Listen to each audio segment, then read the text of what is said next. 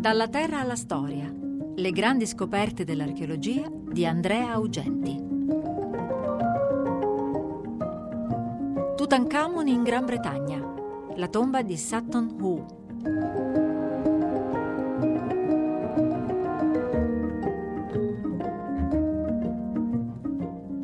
Questa storia è molto romanzesca. Questa storia inizia nel 1926, quando il colonnello dell'esercito britannico Frank Pretty acquista una casa nella località di Sutton Hoo.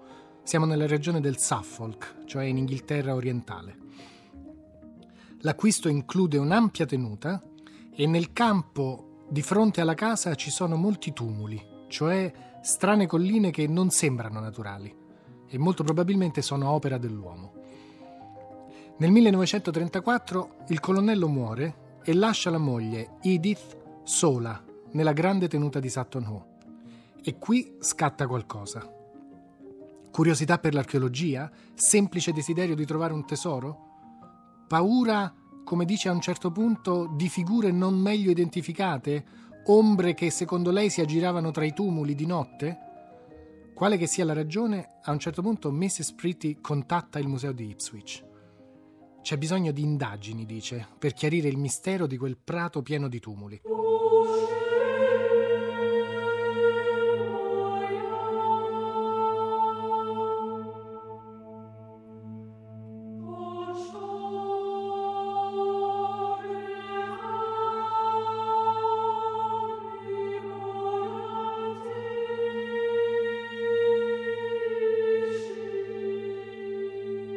Direzione del museo è d'accordo e le propone una collaborazione con uno studioso locale, un archeologo dilettante, un certo Basil Brown. Brown si presenta e inizia subito le ricerche e si rende conto che sotto alcuni di questi tumuli, in particolare il numero 2, c'è qualcosa di molto importante. Però Brown non è attrezzato, non è un vero archeologo.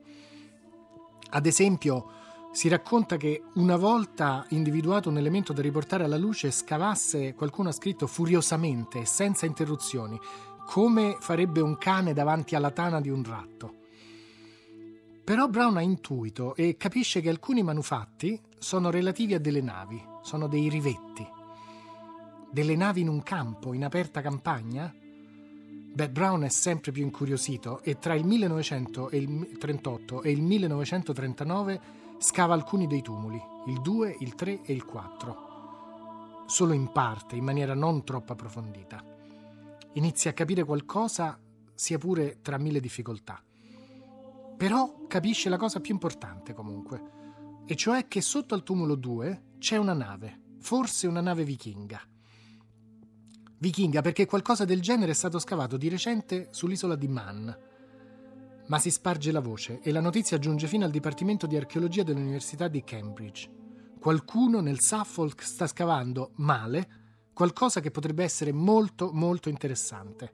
Un sito forse unico in tutta l'Inghilterra, anzi, forse in tutta Europa. Sta di fatto che poco dopo, nel luglio del 1939, arriva a Sutton un'equipe mista guidata da Charles Phillips dell'Università di Cambridge. Di questa equipe fanno parte alcuni membri del personale del British Museum e alla fine è una squadra particolarmente agguerrita, una specie di dream team che comprende alcuni tra i migliori archeologi di quel momento, tra cui Stuart Pigott, che allora era già uno studioso di preistoria molto affermato, William Grimes, che poi dirigerà l'Istituto di Archeologia di Londra, e la sua futura moglie, Peggy Guido. E poi ancora Crawford, il fondatore della rivista Antiquity, e per alcuni brevi periodi anche John Bryan Ward Perkins, che sarà poi il direttore della British School at Rome. Insomma, è una squadra davvero molto molto agguerrita e comprende alcuni tra quelli che diventeranno i più influenti archeologi della Gran Bretagna.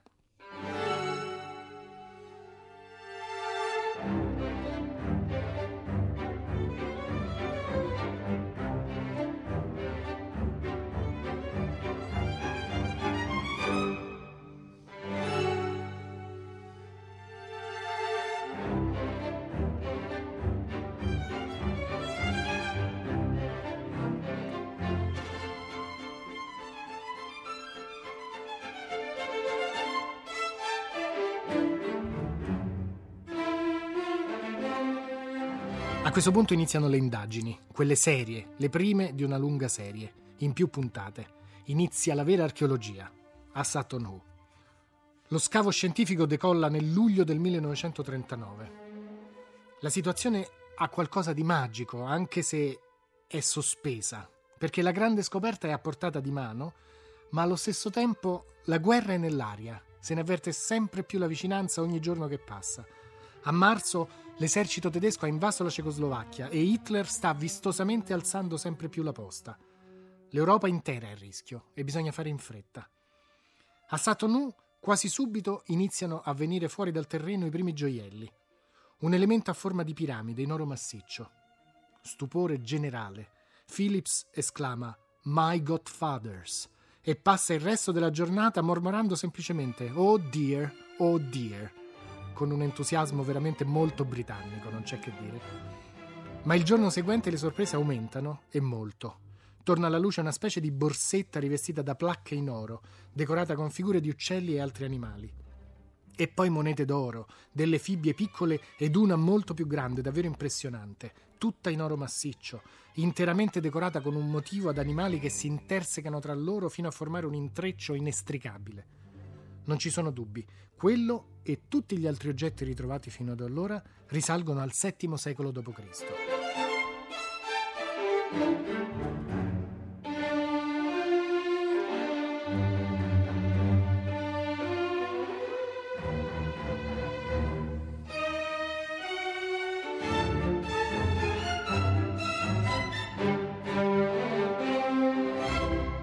Nei giorni seguenti il numero dei reperti si moltiplica a dismisura e gli archeologi vivono un'altalena continua tra momenti di grande sorpresa mista ad entusiasmo per la scoperta di cose sempre più straordinarie e la necessità che gli è imposta dalla loro professione di fermarsi, di documentare tutto con grande esattezza, disegni, piante, fotografie.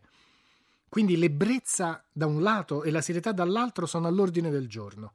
È uno scavo magico, quasi irreale e il tutto si svolge sotto le folate di un vento fortissimo e per giunta condotto senza strumenti adeguati. William Grimes ricorda così quel momento.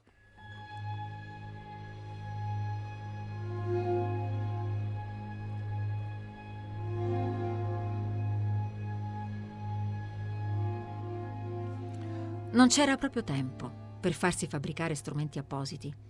I due attrezzi che usavamo di più erano un ago da imballaggio ricurvo, che era molto aguzzo non appena abbiamo iniziato, ed un pennello da colla. Non ho dubbi che in effetti dobbiamo aver camminato sopra un bel po' di oggetti molte volte, ma si sarebbe potuto danzare su quei gioielli anche se fossero stati nella sabbia e non si sarebbero danneggiati. Ad ogni modo, noi non lo abbiamo fatto. La quantità di foglia d'oro che volava via dallo scudo era spaventosa. Non ci si poteva fare proprio niente. È una delle difficoltà quando si scava all'aria aperta, nel vento.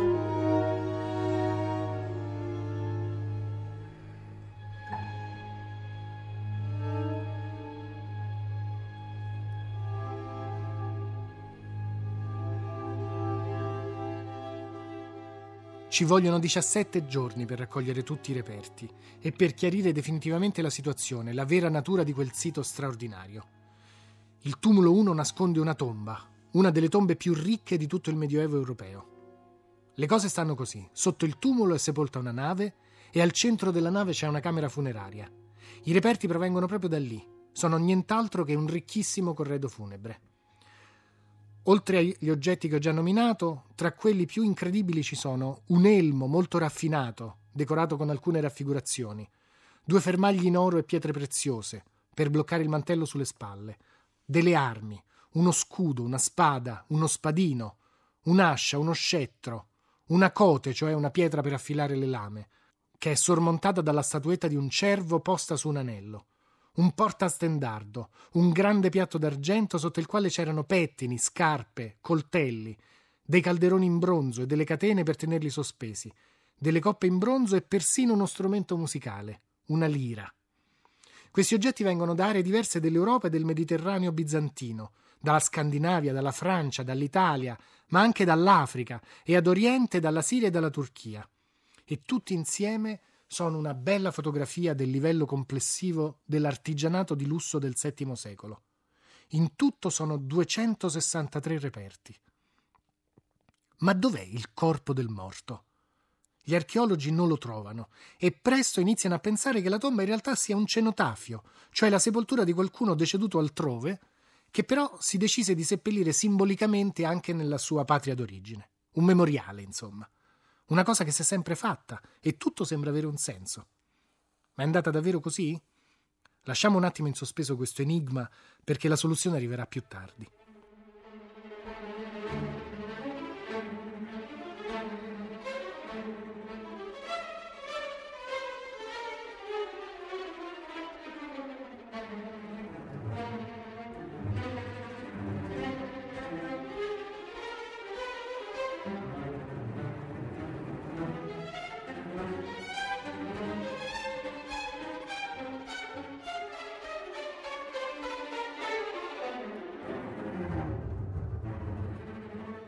Questo punto però la domanda è d'obbligo.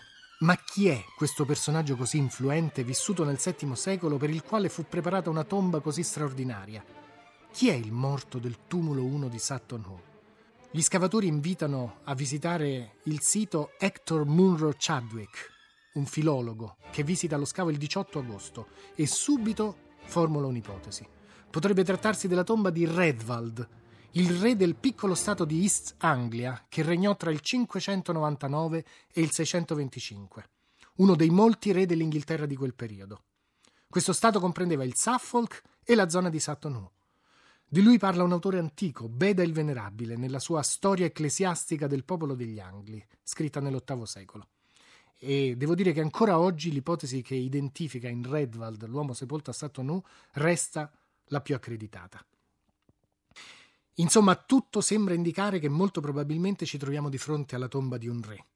Un re sepolto con un rituale complesso e costoso. Una barca viene issata a terra, trasportata in un campo aperto, al suo interno si allestisce una camera funeraria dove trova posto il re morto, e una volta terminato il funerale tutto viene ricoperto da un grande tumulo, abbastanza alto da poter essere visto da molto lontano. Del resto il tumulo è un tipo di monumento sepolcrale molto bene affermato nell'antichità, diffuso in più culture e in periodi diversi. Lo troviamo in Europa, nell'età del bronzo e poi del ferro.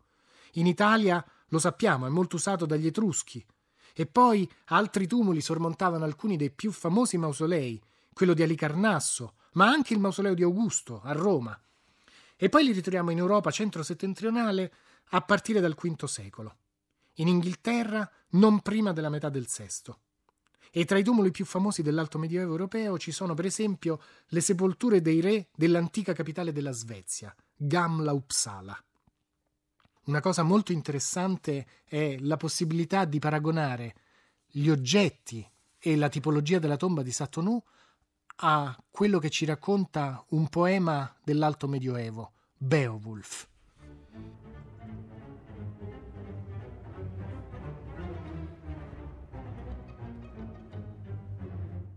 Regalò allora a Beowulf la spada di Ealf-Dene, un'insegna d'oro in premio per la vittoria, uno stendardo di guerra ricamato, una cotta, un elmo e una celebre spada gemmata. In giro al sommo dell'elmo correva un bordo esterno attorto a filigrana, così che le spade arroganti non arrivassero a ferirlo, quando si fosse avviato il temerario con lo scudo, incontro a nemici selvaggi. Portarono dentro al tumulo anelli e sigilli e tutti gli oggetti preziosi. I gioielli li dettero in custodia alla terra e l'oro ai sassi, dove è rimasto fino ad oggi inservibile come era sempre stato per gli uomini.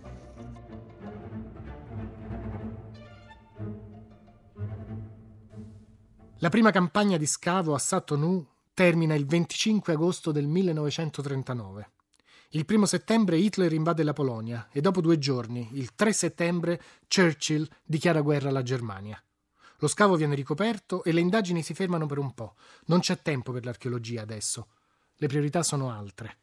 Tanto per farsi un'idea, nel 1942 il campo di Satonou viene confiscato dallo Stato e utilizzato come palestra per l'addestramento dei carristi dell'esercito della Gran Bretagna.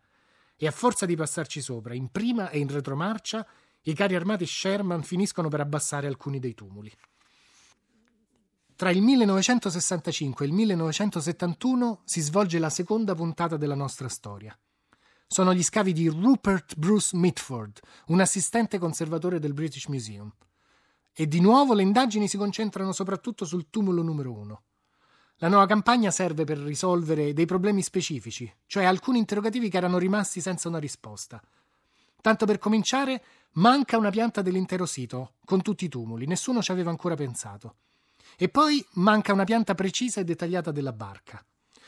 Quindi, per cominciare, il tumulo 1 viene ricoperto con una struttura molto grande in tubi innocenti, una tettoia che permette agli archeologi di lavorare in tranquillità e con qualsiasi condizione meteorologica.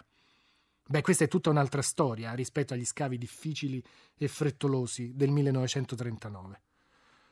Si esegue a questo punto lo scavo integrale della barca, che si rivela un grande scafo lungo 27 metri e largo 4,5.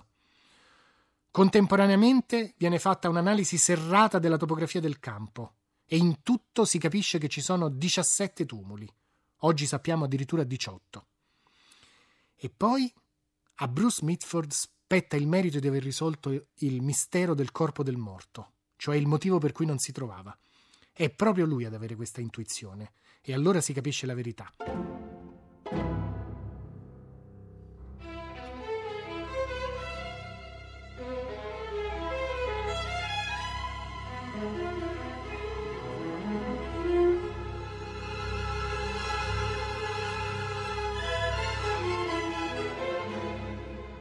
La verità la suggerisce una notizia di cronaca nera di quel periodo. È il caso di John George High, un serial killer che scioglieva le sue vittime in un bagno di acido.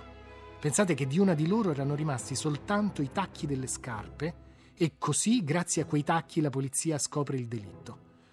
Insomma, a Sutton il morto c'era stato e come in origine, però è inutile impazzire a cercarne le ossa, perché il pH acido del terreno ha sciolto il suo corpo con il trascorrere dei secoli. Al termine di questa nuova campagna di indagini escono i tre volumi di The Sutton Hoo Ship Burial, un'opera monumentale, quasi 2500 pagine con centinaia di illustrazioni. E così capiamo che ogni volta che si torna sul posto l'archeologia di Sutton Hoo è sempre più dettagliata, sempre più raffinata. E anche stavolta però c'è spazio per le emozioni. Perché per Bruce Mitford Sutton Hoo fu il lavoro di un'intera vita, ha scritto un memoriale che si intitola 40 anni a Satonou e lì si dedicò non soltanto allo scavo, ma anche all'analisi e al restauro degli oggetti venuti alla luce nel 1939 e sappiamo persino che una sera organizzò un concerto per lira, eseguito con una replica perfetta di quella trovata nella tomba. Ed era una delle sue figlie a suonare lo strumento. Allora, a questo punto apparentemente sappiamo moltissimo di Satonou, però basta esaminare con attenzione il sito e ci si accorge che mancano ancora molti pezzi per ricostruire il puzzle. Sappiamo quasi tutto del tumulo numero uno, quello su cui si è insistito ancora una volta, ma tutti gli altri? Nascondono altre navi? Quanti altri re ci sono ancora in quel campo? E nel cimitero ci sono davvero soltanto re? Ma ancora, che cosa succede a Satonou prima e dopo la sepoltura del tumulo numero uno? Intervistato sul prato di Sutton in un programma televisivo, è lo stesso Bruce Mitford a lanciare l'idea di nuove indagini. Con fare provocatorio guarda fisso nella telecamera e dice, citando Bob Dylan, le risposte a queste domande, amici miei, non soffiano nel vento. Le risposte giacciono sottoterra. Anzi, in effetti, io ora mi trovo sopra di loro.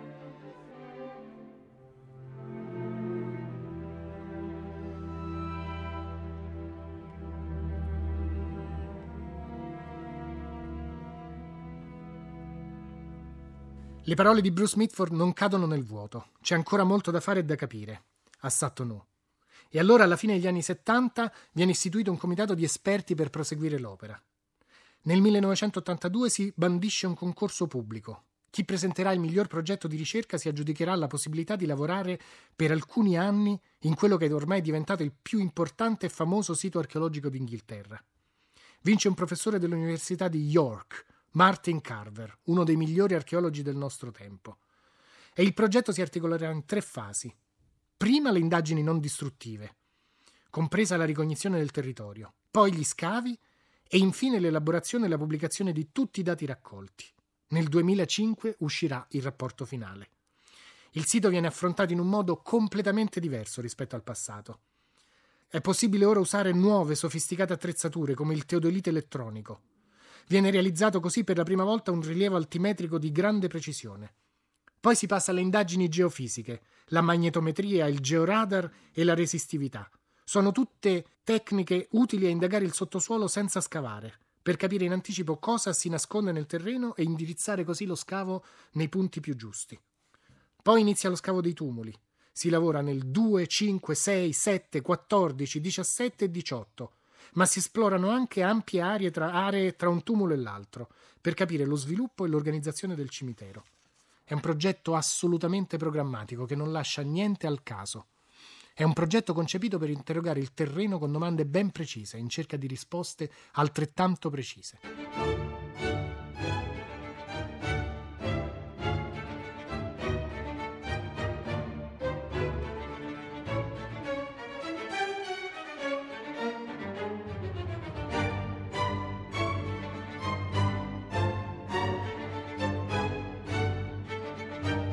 Prima di tutto è stato chiarito che il luogo ha avuto una sua fase di età preistorica, a partire dal Neolitico, quando il terreno viene adoperato per scopi agricoli, poi nella prima età del bronzo, quando qualcuno decide anche di abitare qui, sono rivenuti alla luce i resti di alcune capanne, e poi, e poi eh, pastori, pastori che durante l'età del bronzo popolano questa zona, tra il 1500 e il 1000 a.C. Ovviamente in queste epoche nessuno ha la più pallida idea dei monumenti che accoglierà quel campo molti secoli dopo.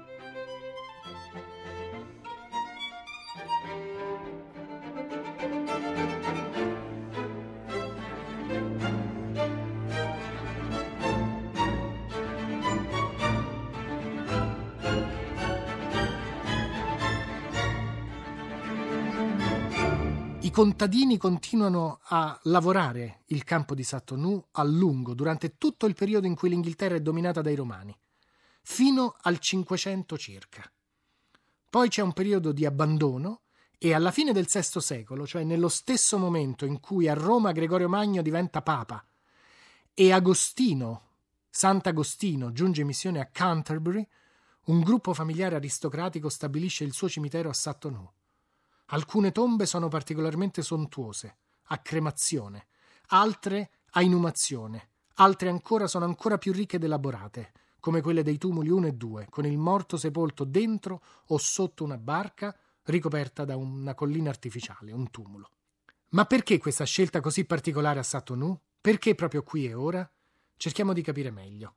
Per Carver la tomba è un poema, un testo denso di significati e tutti gli oggetti che contiene sono allusioni al rango, al potere, all'ideologia, al passato, alle alleanze politiche ed altro ancora. E quindi devono essere oggetti il cui potere allusivo sia noto a chi partecipa al funerale. Perché il funerale è un momento chiave in cui si esprimono aspirazioni, si afferma il potere e si difendono le proprie posizioni. E si avvia la rimarginazione del lutto, della lacerazione del tessuto sociale che è provocata dalla morte. Un esempio? Tanto più sarà in forse la permanenza al trono di un regnante, per via di altri possibili aspiranti alla corona, tanto più la sua tomba e il funerale saranno sfarzosi, altisonanti. In poche parole, tiriamo le fila di quanto detto fin qui.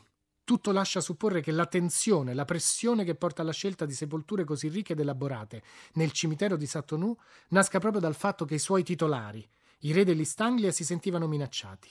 Da cosa? Beh, da una nuova ideologia che si stava affermando a grandi passi, il cristianesimo.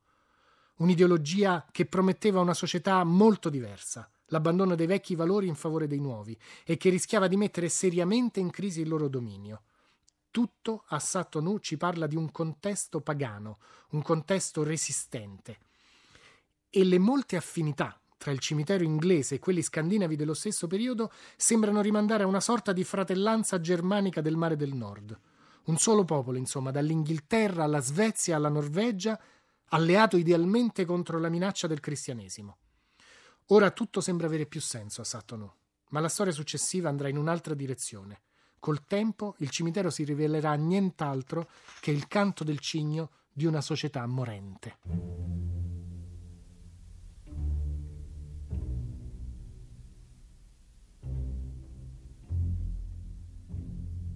Altri nuovi risultati? Beh, Ad esempio c'è Cosa succede quando smettono di essere seppelliti i re e i membri delle loro famiglie. A partire dall'VIII secolo troviamo le tombe di non pochi individui morti per impiccagione o per decapitazione. Evidentemente sono dei condannati a morte.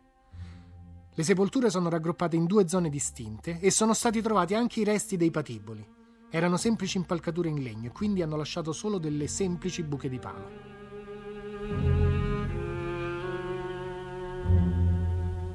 Per concludere, il progetto di Carver, l'ultimo finora portato a termine presso Sattonu, ha chiarito molto meglio la cronologia delle varie fasi di quel luogo, ha chiarito le fasi di età preistorica e la struttura del cimitero altomedievale. E ha dimostrato che il sito ebbe una vita più lunga di quanto non pensavamo fino a poco tempo fa, cioè una vita che va oltre il VII secolo e perfino oltre l'Alto Medioevo, e in cui il dato più interessante è il cambiamento d'uso del cimitero cioè dal luogo di sepoltura dei re dell'Alto Medioevo, Satonù divenne un luogo di esecuzioni capitali. In poche parole, la sua valenza originariamente positiva di ultimo baluardo delle credenze tradizionali, cioè del paganesimo, tra l'VIII e il X secolo diventa negativa. I patiboli sopra i tumuli, per la punizione ultima dei fuorilegge, dei devianti della società, sono il segno dell'affermazione del cristianesimo. I luoghi antichi sono luoghi del male, sono elementi negativi del paesaggio, da usare come scenografie per la punizione di chi il male lo ha commesso. Sattonu è una delle più grandi scoperte dell'archeologia. Basti pensare che un'intera ala del British Museum è dedicata ai suoi reperti e l'elmo del tumulo 1, probabilmente fabbricato in Svezia, un oggetto particolarmente iconico, è persino entrato a far parte dello splendido libro di Neil MacGregor, La storia del mondo in 100 oggetti. Possiamo usare la storia delle indagini di questo sito come una cartina di tornasole dell'evoluzione del pensiero e della pratica archeologica nel corso dei decenni. Dallo scavo concentrato solo nel tumulo più alto e importante al contesto territoriale circostante, dalla caccia al tesoro al tentativo di riscrivere una storia più ampia e completa grazie a nuovi dati e con uno sguardo che abbraccia un lungo arco di tempo.